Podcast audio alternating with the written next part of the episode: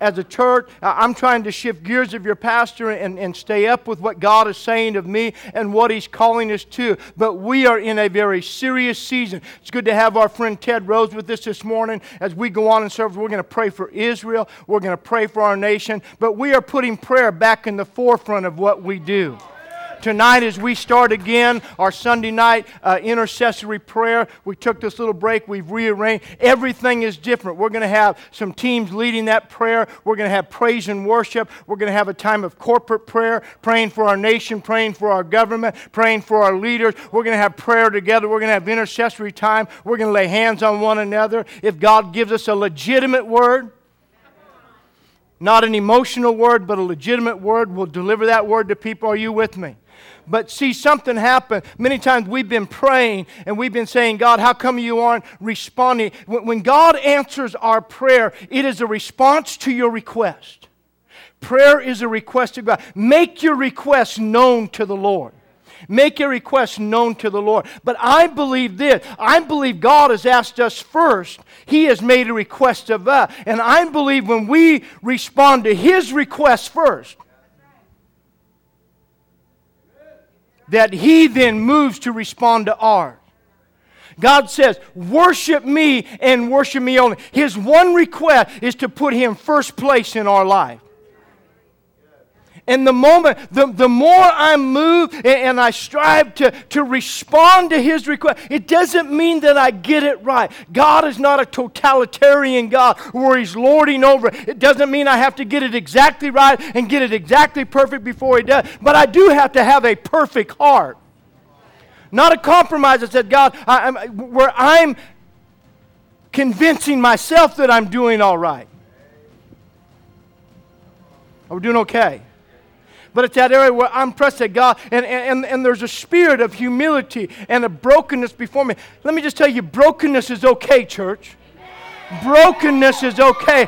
He has shown the old man what is required of you how to do justice, how to love mercy, and how to walk humbly with your God.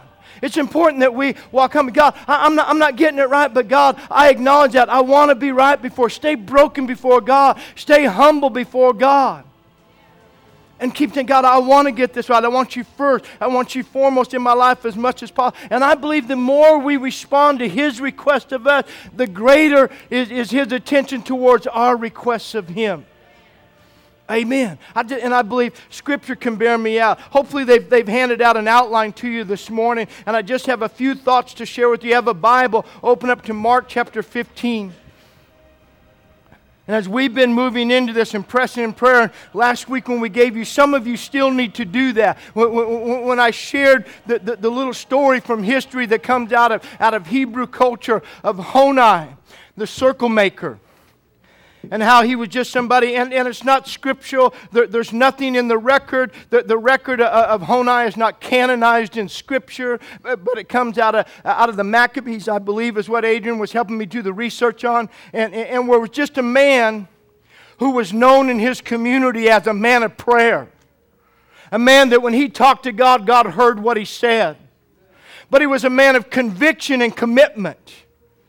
And so when somebody asked him to pray, that the whole season was that there was rain, there was famine, there was a dryness in the land, there was a drought, it was a destitute time, and people were desperate enough to begin to call upon the name of the Lord again. I mean, no, the church has gone through seasons where we were convinced in our own strength and not desperate for the power of God.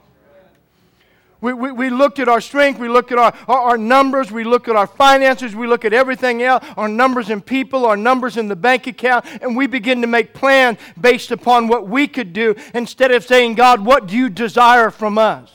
Let me just say this to you no matter what you have in your hand, God asks you to do more than what you have in your hand.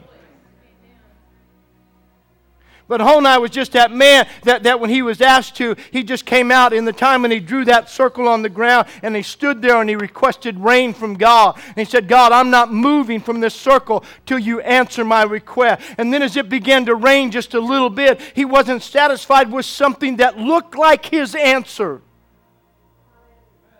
He wasn't satisfied with something that was close enough. And he says, God, this is not the rain that I have prayed for, but I have prayed for rain that will fill cisterns, that will fill ca- cavern, that, that, that will fill rivers and gullies. I prayed for a flood of rain upon this land. And the flood began to rain, and the, and the story is, is that there was no raindrop smaller than an egg that was falling at that time. And the people began to run for cover. And then as they were in the cover, and as it rained for quite a season, he said, God, this is not the rain that I prayed for, but I'm praying for the rain of your refreshing. And the rain shifted, and it began to become that refreshing, cooling, soothing rain. And it was the rain of God's grace and his mercy upon the land. But he said, God, I'm not moving from this place. And there has to be in you and I a determination that says, I will not be moved.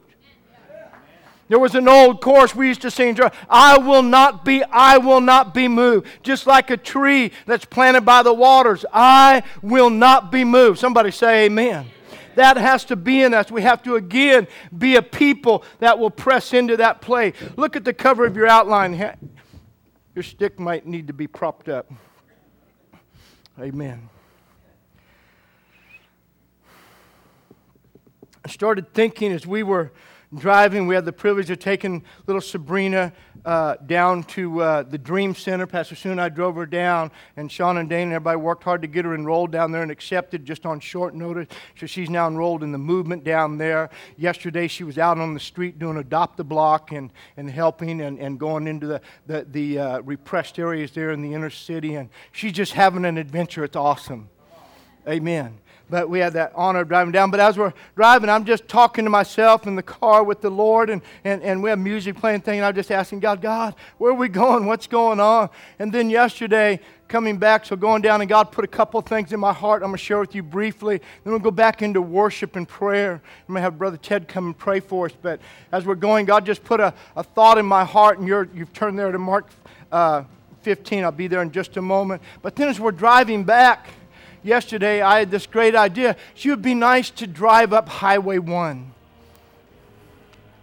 It'd be awesome. We'd just drive up the coast all the way up, never really driven all the way from Los Angeles up to Monterey, and that's so I thought that'll be awesome. So we left San Francisco, I mean Los Angeles, Friday afternoon in rush hour traffic, and in, enjoyed the calm, soothing, slow, and almost steady drive uh, made our way out of Los Angeles over towards Malibu and then up the coast there, and uh, got to San Luis Obispo. Uh, Friday night and spent the night there, and then got up. Thought, oh, this would be a nice, soothing drive. So we get on Highway One, and we went and looked at a few places. But when we get on Highway One, we get up by San Simeon, where Hearst Castle is, and uh, they, they have all these. Uh, just highway patrolmen started showing up everywhere. It was like boom, and I thought, this is weird. And all of a sudden, I see a few uh, bicyclists coming down the opposite side of the road, and they're heading south as we're heading north.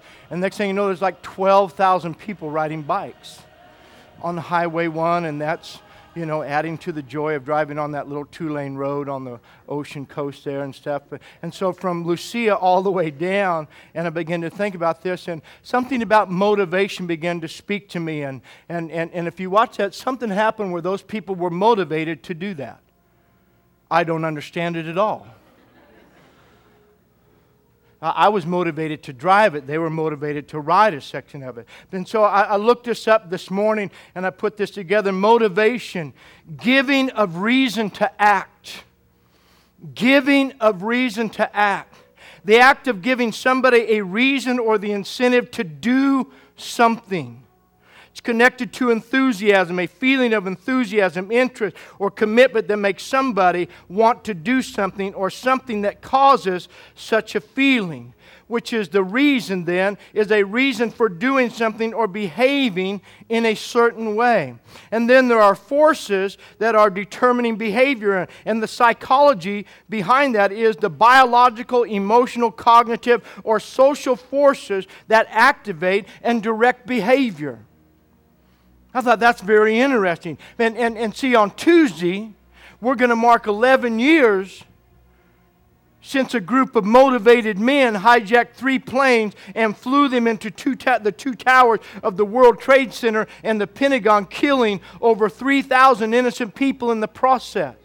But how many know there was a motivation behind the action?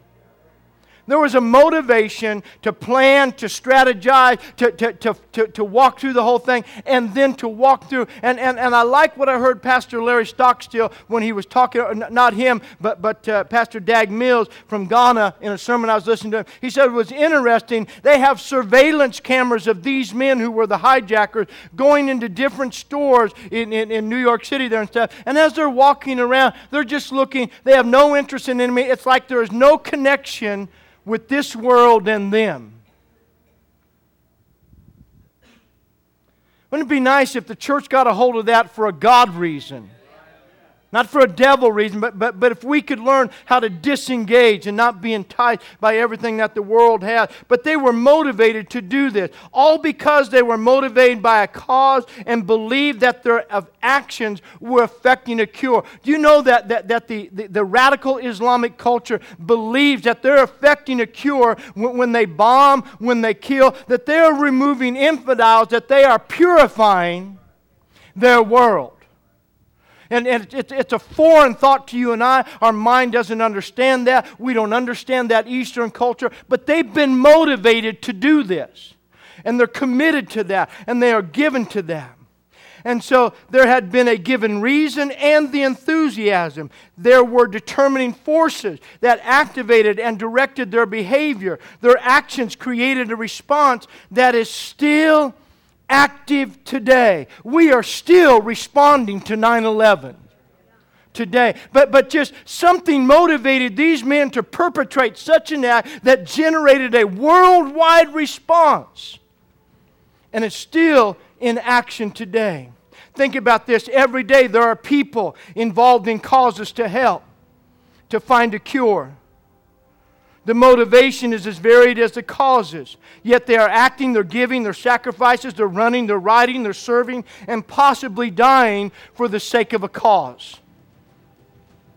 Like I said, riding the one, Highway 1 from Lucia down. We're looking that up and down those hills. There was a few downhill stretches, but it seemed like more uphill stretches. None of that was motivating to me.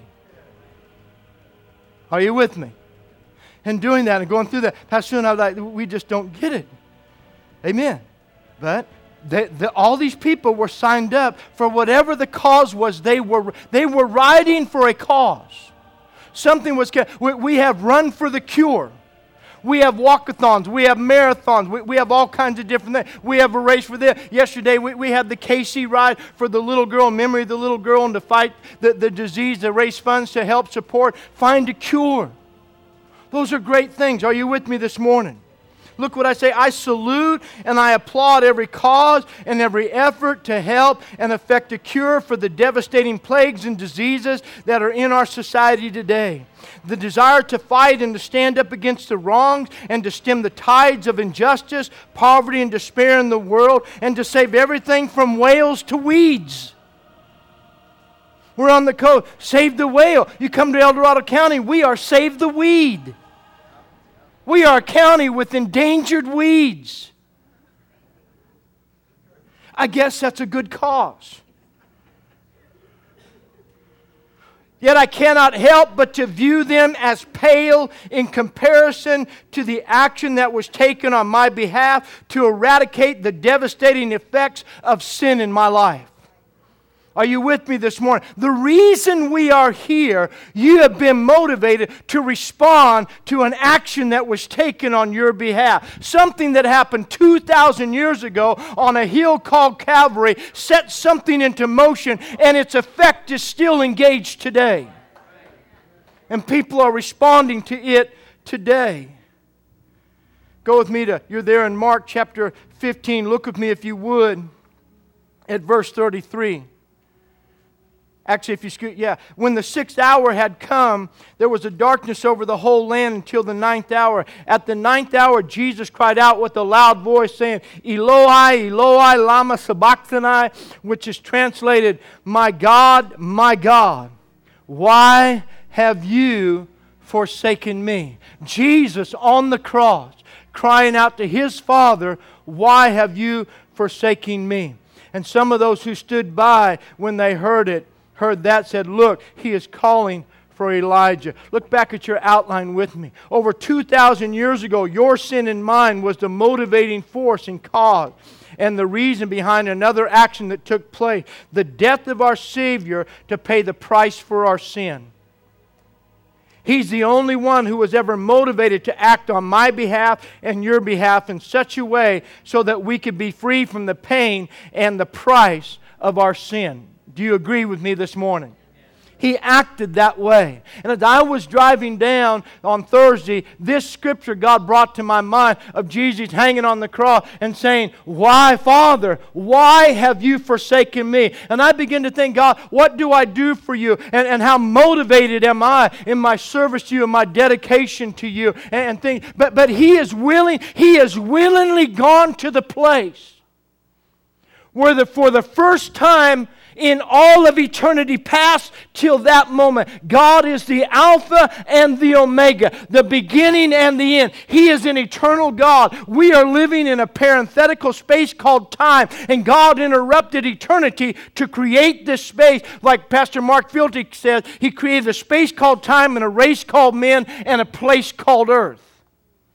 And God is doing something dynamic in this time. But up until then, till the moment that Jesus became flesh and walked this earth, up until that very moment, he had never experienced separation from his Father. But His love and His motivation for you and for me to eradicate the effects of our sin was so deep and so compounded with love that He was willing to go to the place where He would literally be separated from His Father.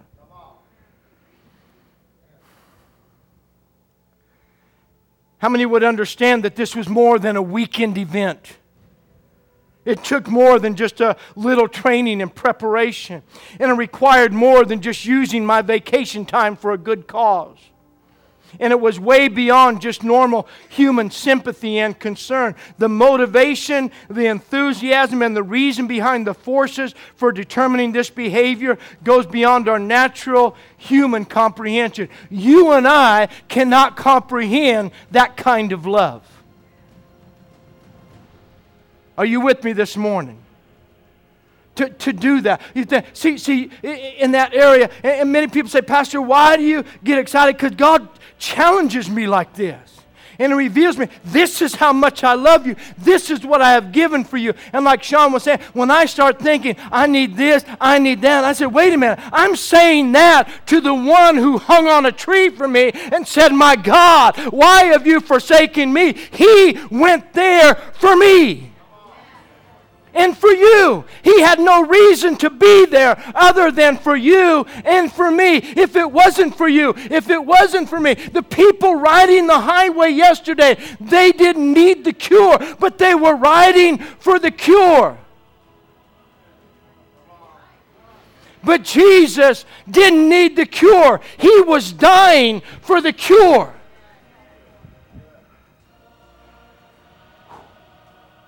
This type of love and sacrifice and service was not understood then and is still not understood today. Go with me at these scriptures. I've asked them to put them up on the screens. John chapter 17, in case you didn't bring a real Bible today. Listen to me. I'm not saying this to be silly. I'm not saying this to challenge technology. I'm saying you, let, us maybe just go back and walk in some old paths for a season. Let's maybe just go back where we bring a real Bible to church. Everybody brings their own Bible. If you do not have a Bible, we have a box of them in the back. I will give you a Bible before you leave here today. You need to open your own Bible, turn your own pages, find that promise, see that in your life and then have a piece of paper and a notepad and expect that God, when I come into your house, that the Lord of glory is going to speak something into my heart and into my spirit. He's going to help me on my path and on my journey in my walk in my service to Him. And write that down. Begin to once again journal the word of the Lord in your life. Are you with me this morning? Maybe sometimes just to call back. How many want to see God do great and mighty things? The Bible said, Jesus said, ask, God said to this to Jeremiah, ask of me. Ask of me, and I will show you great and mighty things that you don't even know of. We all go, Yeah, I want that. Well, some of it comes on how we approach. How many have ever been in a situation where somebody really wasn't paying attention to you? They, and, and they, they, they were there, they were there, but they weren't there. I think God feels like that in church every week. Everywhere you go. The people are there, but they're not there. He doesn't have, he, he's trying to talk to them, but he doesn't have their undivided attention. We need those moments when we come into the, this is God's house. He's invited you. He's trying to make contact with you. He's trying to speak into your life. And if you will let him, the eyes of the Spirit, my Bible says that the eyes of the Spirit run to and fro, looking to see on whose behalf he can show himself strong. I believe God eyes are walking again through his churches all across America and he's trying to make eye contact with somebody who's looking into his eyes. I remember a few months ago when Winkie Pratney was down preaching for, for Pastor Doug and I'm sitting where Ray's sitting and Doug has a center aisle and I'm sitting on the second seat and Pastor Doug and Janice are sitting there and Winkie and I were just connecting. And through his whole message he's like, at me, and I'm thinking, man, there's a couple hundred people in here. Look at somebody else. Dude. And, and he would talk a little bit, and then he'd come right back over here, and he's, and he's preaching, and I'm like, I'm eating this up. I'm, I'm when in the, in the pre-meeting with the pastors, I'm writing down everything the guy said. I, I want to hear. I believe this is a man of God. I believe he has God's heart. And I believe if I'll make contact with the vessel and the voice of God that's in my life at that moment for what He wants to say to me, I can hear something from God. And so Winkie's talking to me, and after service, I go, Brother, I enjoyed that. And he goes, Hey, I feel like if it would have been just you and me, we'd have had great church anyway. I said, It was just you and me. You didn't look at anybody else the whole service. But I, listen to me, church. God is doing that. If God ever sees your heart looking up to Him, the Holy Ghost will lock eyes with you and God will speak into your heart and you won't just go away going, Well, that was nice. Something will begin to explode on the inside of you and you'll know you've been in the presence of God.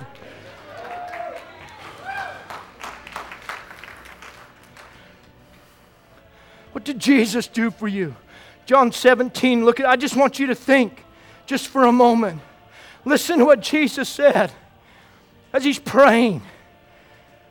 Jesus spoke these words and lifted up his eyes to heaven and said, Father, the hour has come. Glorify your Son so that your Son may also glorify you. What if we prayed like that? That we would glorify him in our lives. Verse 2 As you have given him authority over all flesh, that all should give that, that he should give eternal life to as many as you have given him. And this is eternal life. That they may know you, the only true God, and Jesus Christ, whom you have sent. Now, watch this. I have glorified you on the earth. I have finished the work which you have given me to do. And now, Father, I'm just telling you, Jesus just listed his motivation. What was his motivation for going there? To glorify the Father. That was the reason. And that was the enthusiasm behind why he was there and the psychology behind it all, if you would. And then look at verse 5. And now, O Father, glorify me together with yourself with the glory which I had with you before the world was. Come on, we balk when God asks you to give 10% of your income to God, when God asks you to help and support causes, when God moves upon your heart to go and help the homeless one night a week on a Monday night, when God moves upon your heart to do something connected to adopt a block or serve in some way, we think, oh man, I'm really sacrificed. Jesus said this Father, I gave up the glory that I had with you. Come on, I don't know about you. I have an expectation expectation of spending eternity in the presence of God. Jesus was there and he left glory to come to earth to redeem you and me. Come on, it kind of erases the excuses off the board.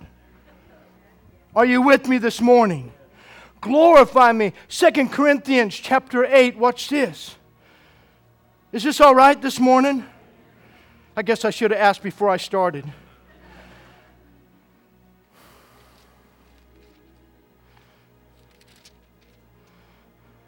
Can I tell you, as a pastor, I hate church for church's sake?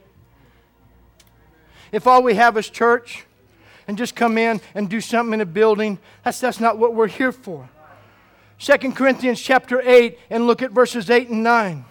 Watch this. I speak not by commandment, but I'm testing the sincerity of your love by the diligence of others. For you know the grace of our Lord Jesus Christ, that though he was rich, Yet for your sakes, for my sakes, for the sake of the world, he became poor, that you and I, through his poverty, might be made rich. Woo! Jesus, he left glory. He gave up everything that was his and became poor for you and I. Philippians 2, turn there if you wouldn't with me, verse 5.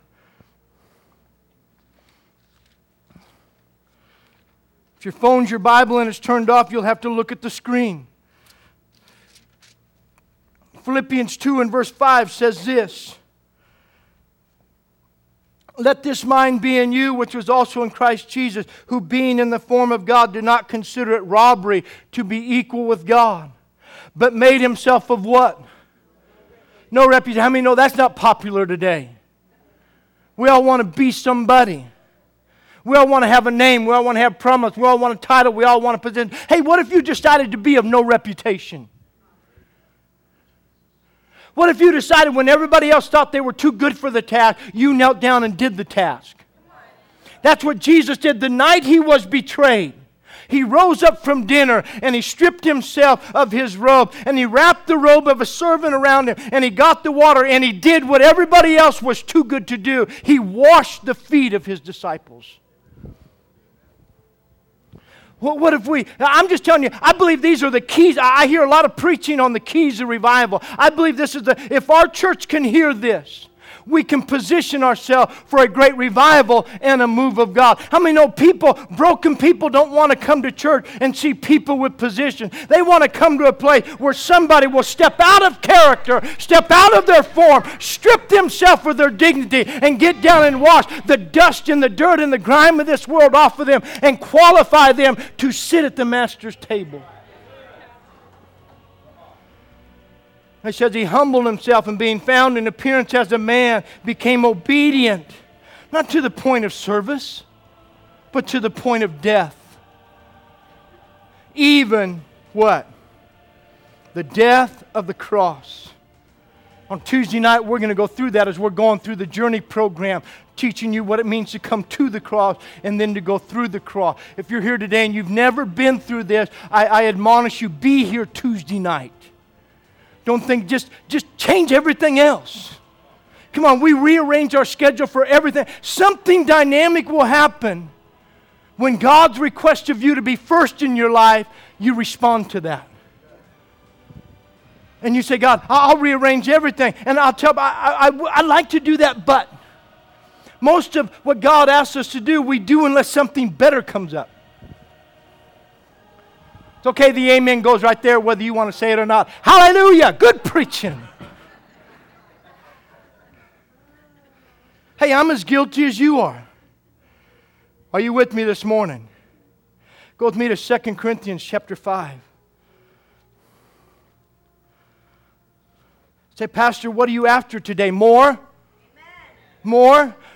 Not more me. I want more of God in our church. I want more of God in our community. I want people, well, I want people to hear that God is in this place, that there are a humble people, that there are a, a people who know Him, a people who are motivated by what God did for their lives. Second Corinthians chapter 5, watch this.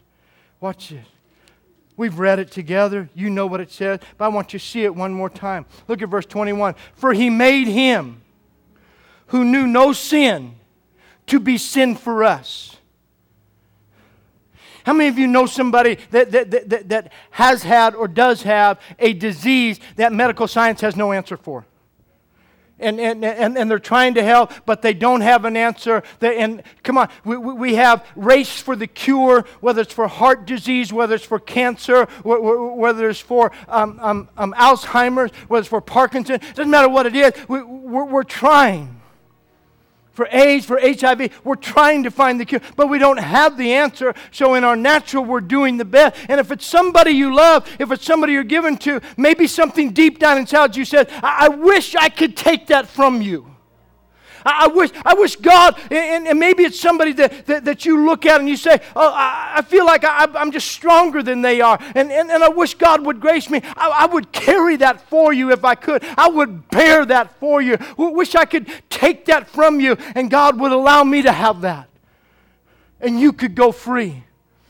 Jesus looked at his creation in you and I, and he says, Hey, I can do this. I can take the curse of sin off of your life. I don't know sin. I'm not sick with sin. I, am not infected by sin. But this is what I choose to do on your behalf. I choose to take what is plaguing your life. I choose to take what is destroying you and consuming you and eating you alive. And I choose to become that for you so you can go free, fully redeemed, fully healed, fully restored.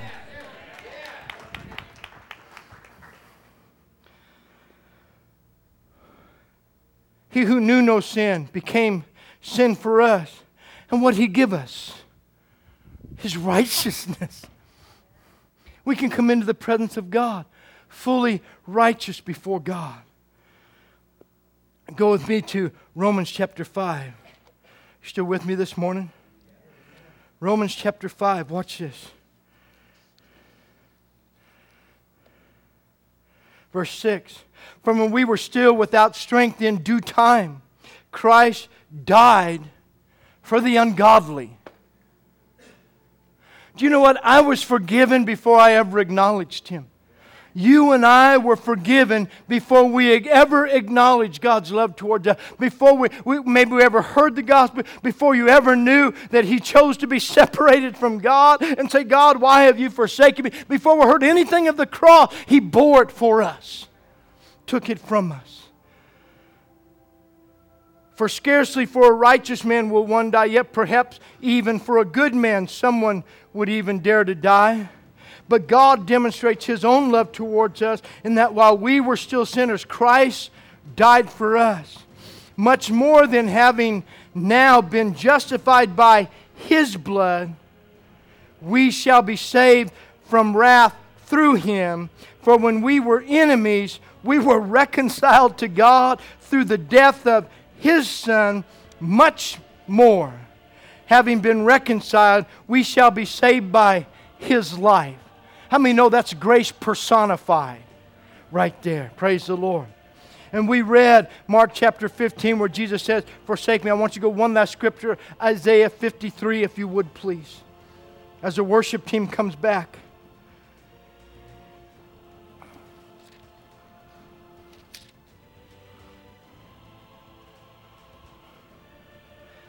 I believe, I sense. Sister, I, Sister Helen Willie called Friday morning as we were getting up and, and uh, called Pastor Sue to let her know she was going down to be with a family member in Manteca, would be gone for a week, and that wouldn't be at prayer this Wednesday. And, uh, but was sharing with me that just a few weeks ago, three or four weeks ago, when, when, when we initiated this change for our church, it is, it's just her, her nephew, uh, her nephew is a pastor in Manteca. Huh?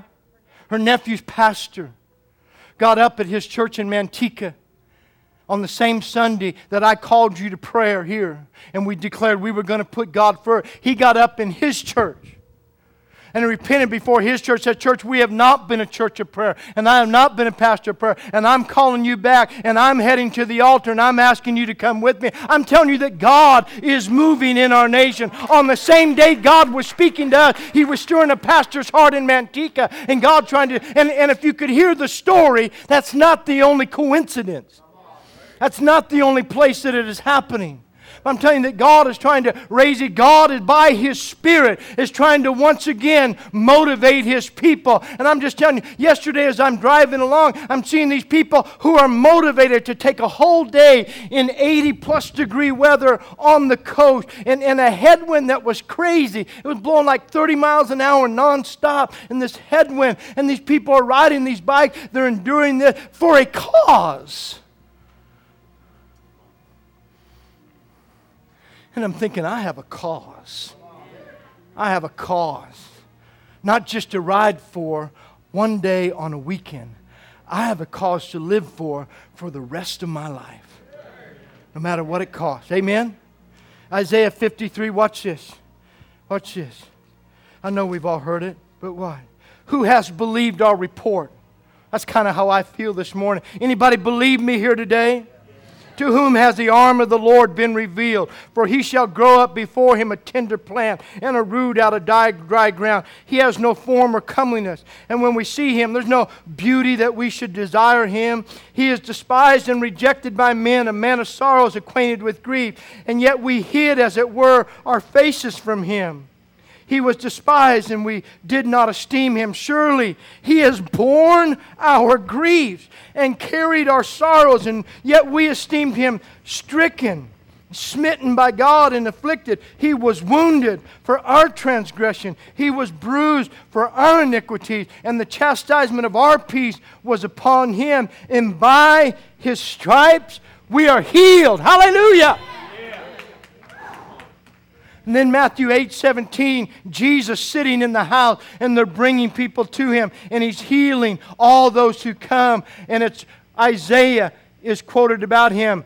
He bore our sicknesses and carried our grief. Took it, reaching out into the masses that were coming to him, reaching out into their life, taking it from them and carrying it upon himself, receiving it to himself. Not just the transgressions of our life, not, not, not just our acts of commission where we know we're, we're blatantly committing sin, but even our acts of omission where, where we're just choosing not to do certain things. And by not doing, we're omitting ourselves from obedience.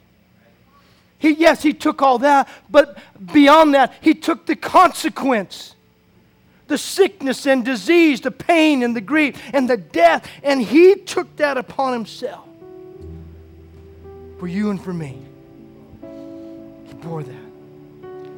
Wow. Why would he do this for you and me? What did he have to gain? What was in it for him?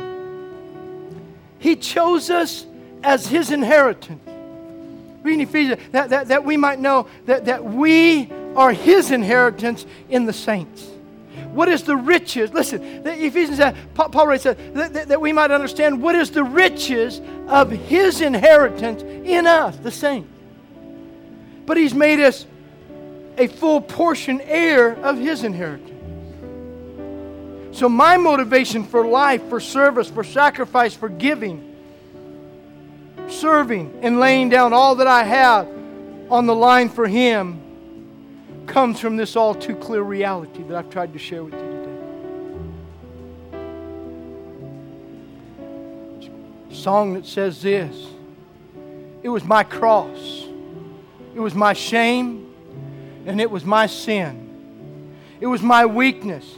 It was my sickness and it was my distance. But it was your love, your grace, and it was your blood. It was your stripes and it was your strength.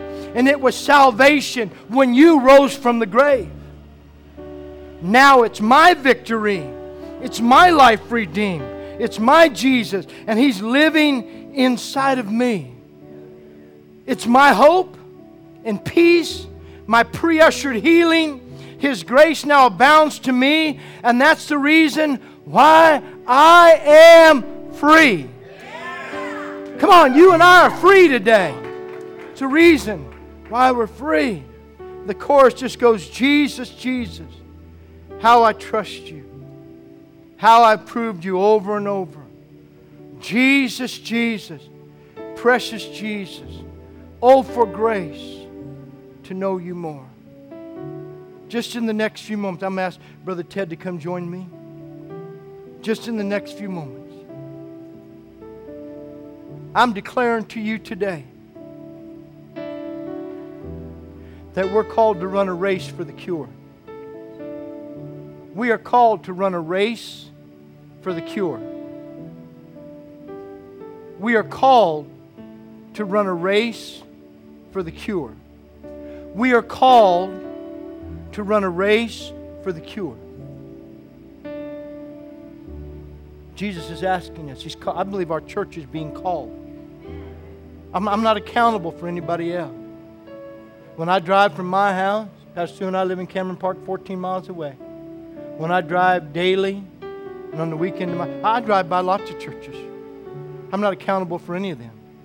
I'm accountable for this house. And I believe God is speaking a word to this house. I, I believe He's calling us to be those who will enlist to run in His race for the cure, to take this hope, this message to our county. In, in, in whatever form or fashion it might be. It doesn't matter. You, you know, there, there's people that sign up when they run those marathons. If I signed up for a marathon, it would be like, you know, I'll, I'll be the pilot car. Yeah, and you know, I'll be the refresher station. But but how many know that's as important? The person at the station handing out the water is important is pretty important to the person running the race. So so there's a place to be somewhere in the cause. There's a place for you to be. You don't have to be the runner of the marathon. You can be the one who went before and set up the course. You can be the one that cleans up. You can be the person when it's all over cleans up the mess. Because people, when they drink the water, they don't have time to put it. Okay, you don't take trash here, this here. They just like throw it. Amen? Somebody has to come along clean up. But either way, I believe that God has a race for us to run. Paul said it like this I fought the fight, I finished the race, and there's a crown laid up for me in glory.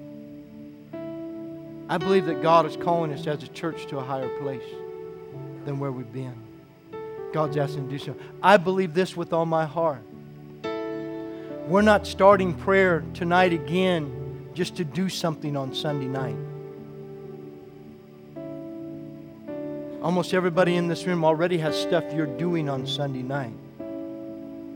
We're starting prayer because I believe in prayer. And I believe that prayer works. And I believe that when we as God's people come together and pray, there's greater power, then we buy into the deception that it's the same as praying at home alone. It's not the same. God has ordained solemn assemblies. That's right, in a corporate anointing. In Acts chapter 4, they came together. They had heard the threats, and they came together. And when they prayed, God shook that place on the day of Pentecost, they were all. There's something powerful that God does when His people assemble and call upon His name. And I believe we're going to see a season of God radically breaking through. The only question is, is this. Is this. If Jesus could hang on the cross, be separated from God, can you find the faith to be separated from what you normally do on a Sunday night to come to his house in prayer? Everyone, you have a routine already. I, I don't know what you, I've never been to most of your homes. I don't know what you do on Sunday nights in your home, but you do something and probably something regularly almost every week, some routine to it. This is, what I do. I'm getting ready for tomorrow, my week. This is my night. This is what I do. Whatever. Good, good. good. I wonder what would happen. We say, God, I'm going to put that on an altar. And I'm going to come to your house with the rest of your people. And I'm going to believe that when we assemble, something's going to happen.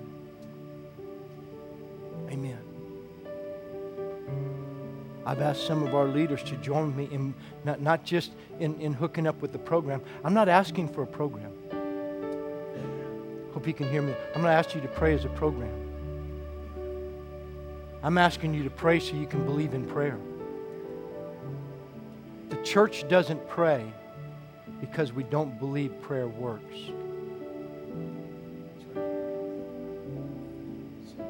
If we believe prayer works, and if we believed in the promise of that corporate anointing, we would not forsake the assembling of ourselves together for prayer.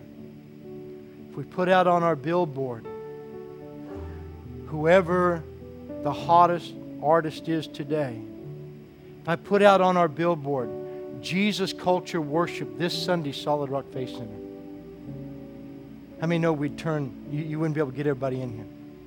People would come to hear people sing about God. But if we put out their prayer 6 p.m., would you get the same crowd? We could even charge 25 bucks a head to get in the door to hear it.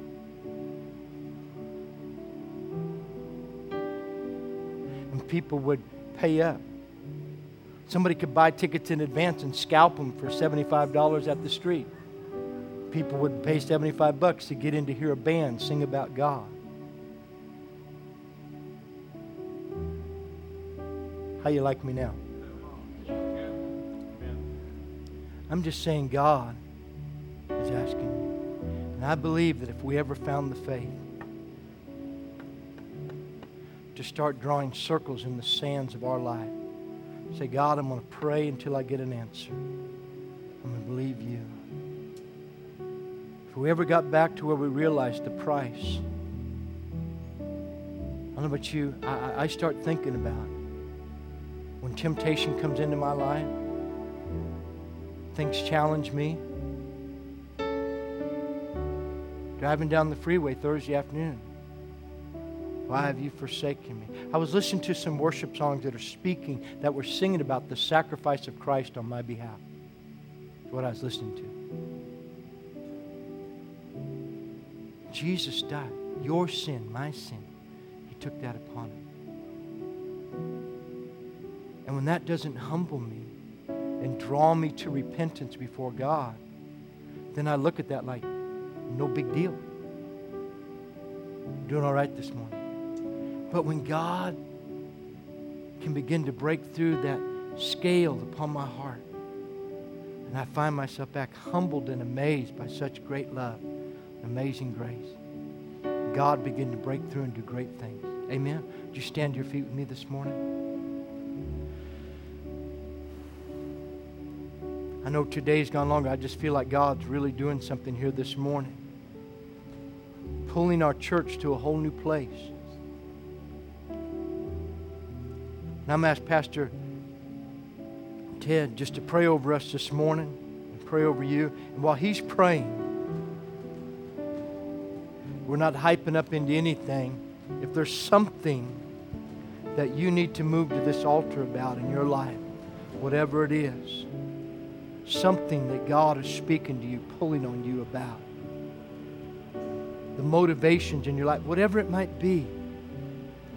I believe God's spoken to a lot of our heart. But if God's pulling you in this area, then as He begins to pray over us as a congregation, for our nation, for our leaders, as He leads us in this prayer, then I want you to move towards God. He's going to pray, and then we're going to worship the Lord just for a moment, and then we're going to close.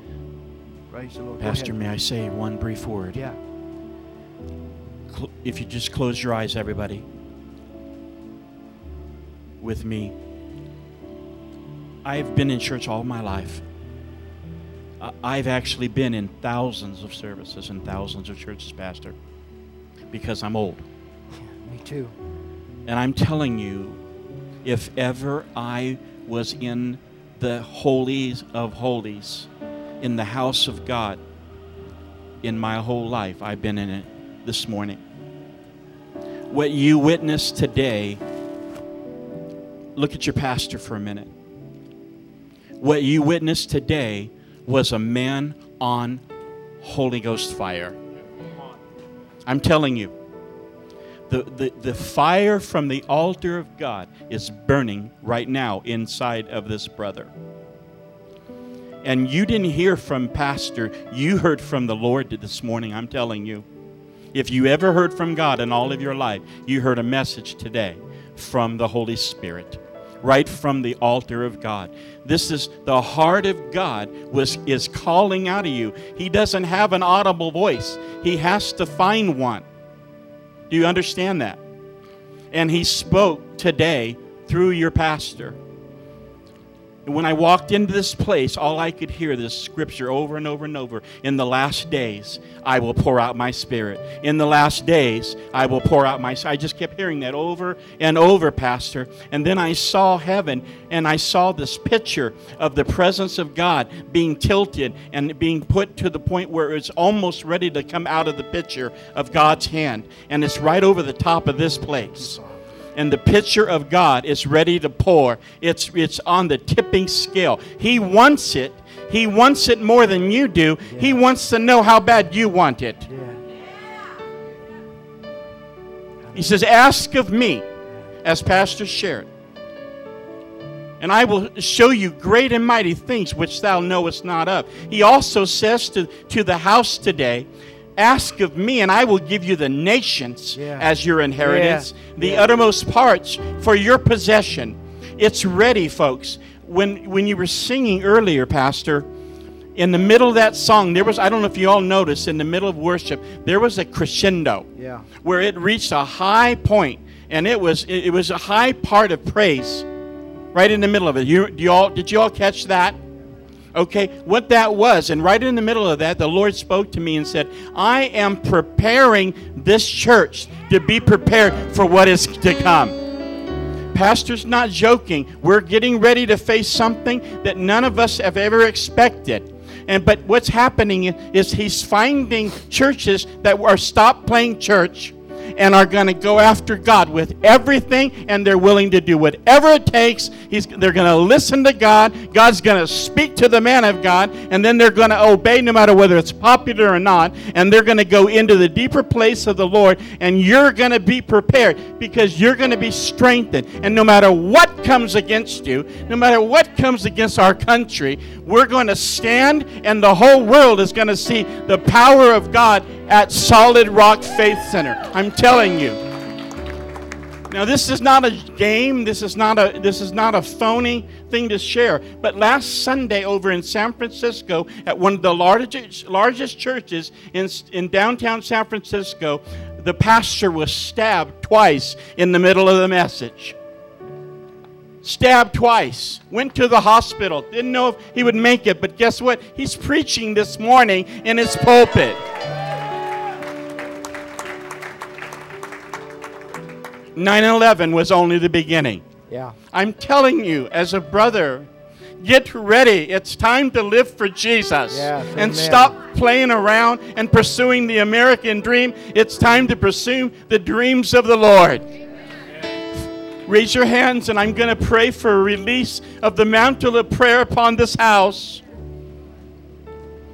May I hold your hand, Pastor? Yes. Dear Heavenly Father, yes. It is so wonderful to be in your mighty, wonderful, incredible, amazing presence. Lord, we're not here for religion. We're not here for a form of godliness. We want your power. We want the reality of who you are. Yes, the yes. power of Jesus Christ. The power of the Holy Ghost. Yes. Not just in word only, but in demonstration. Father, right now we completely give ourselves to you. Hallelujah. Lord, Pastor has said today, this is a house of prayer for all nations. You declared it was a house of prayer for all nations. And you said you would fill it with your yeah, glory. Yeah. You'd fill it with your presence. Yeah, Lord, you would burn within your people. You said in the last days I will pour out my spirit upon all flesh. We ask right now for the fulfillment of that yes, prophecy to come yeah. today. Yeah. Right now. Yeah. Hallelujah. We declare more. More, say it. More. more. We want more of you. More, more. You said, Blessed are they that thirst after righteousness, for they shall be filled. Yeah. We ask not only for the power of God, but we ask for the holiness of the Lord purity of the Lord. Burn it out of us, Lord. We humble ourselves. None of us are better than the other. Oh, We all need your grace, your blood, your mercy every day.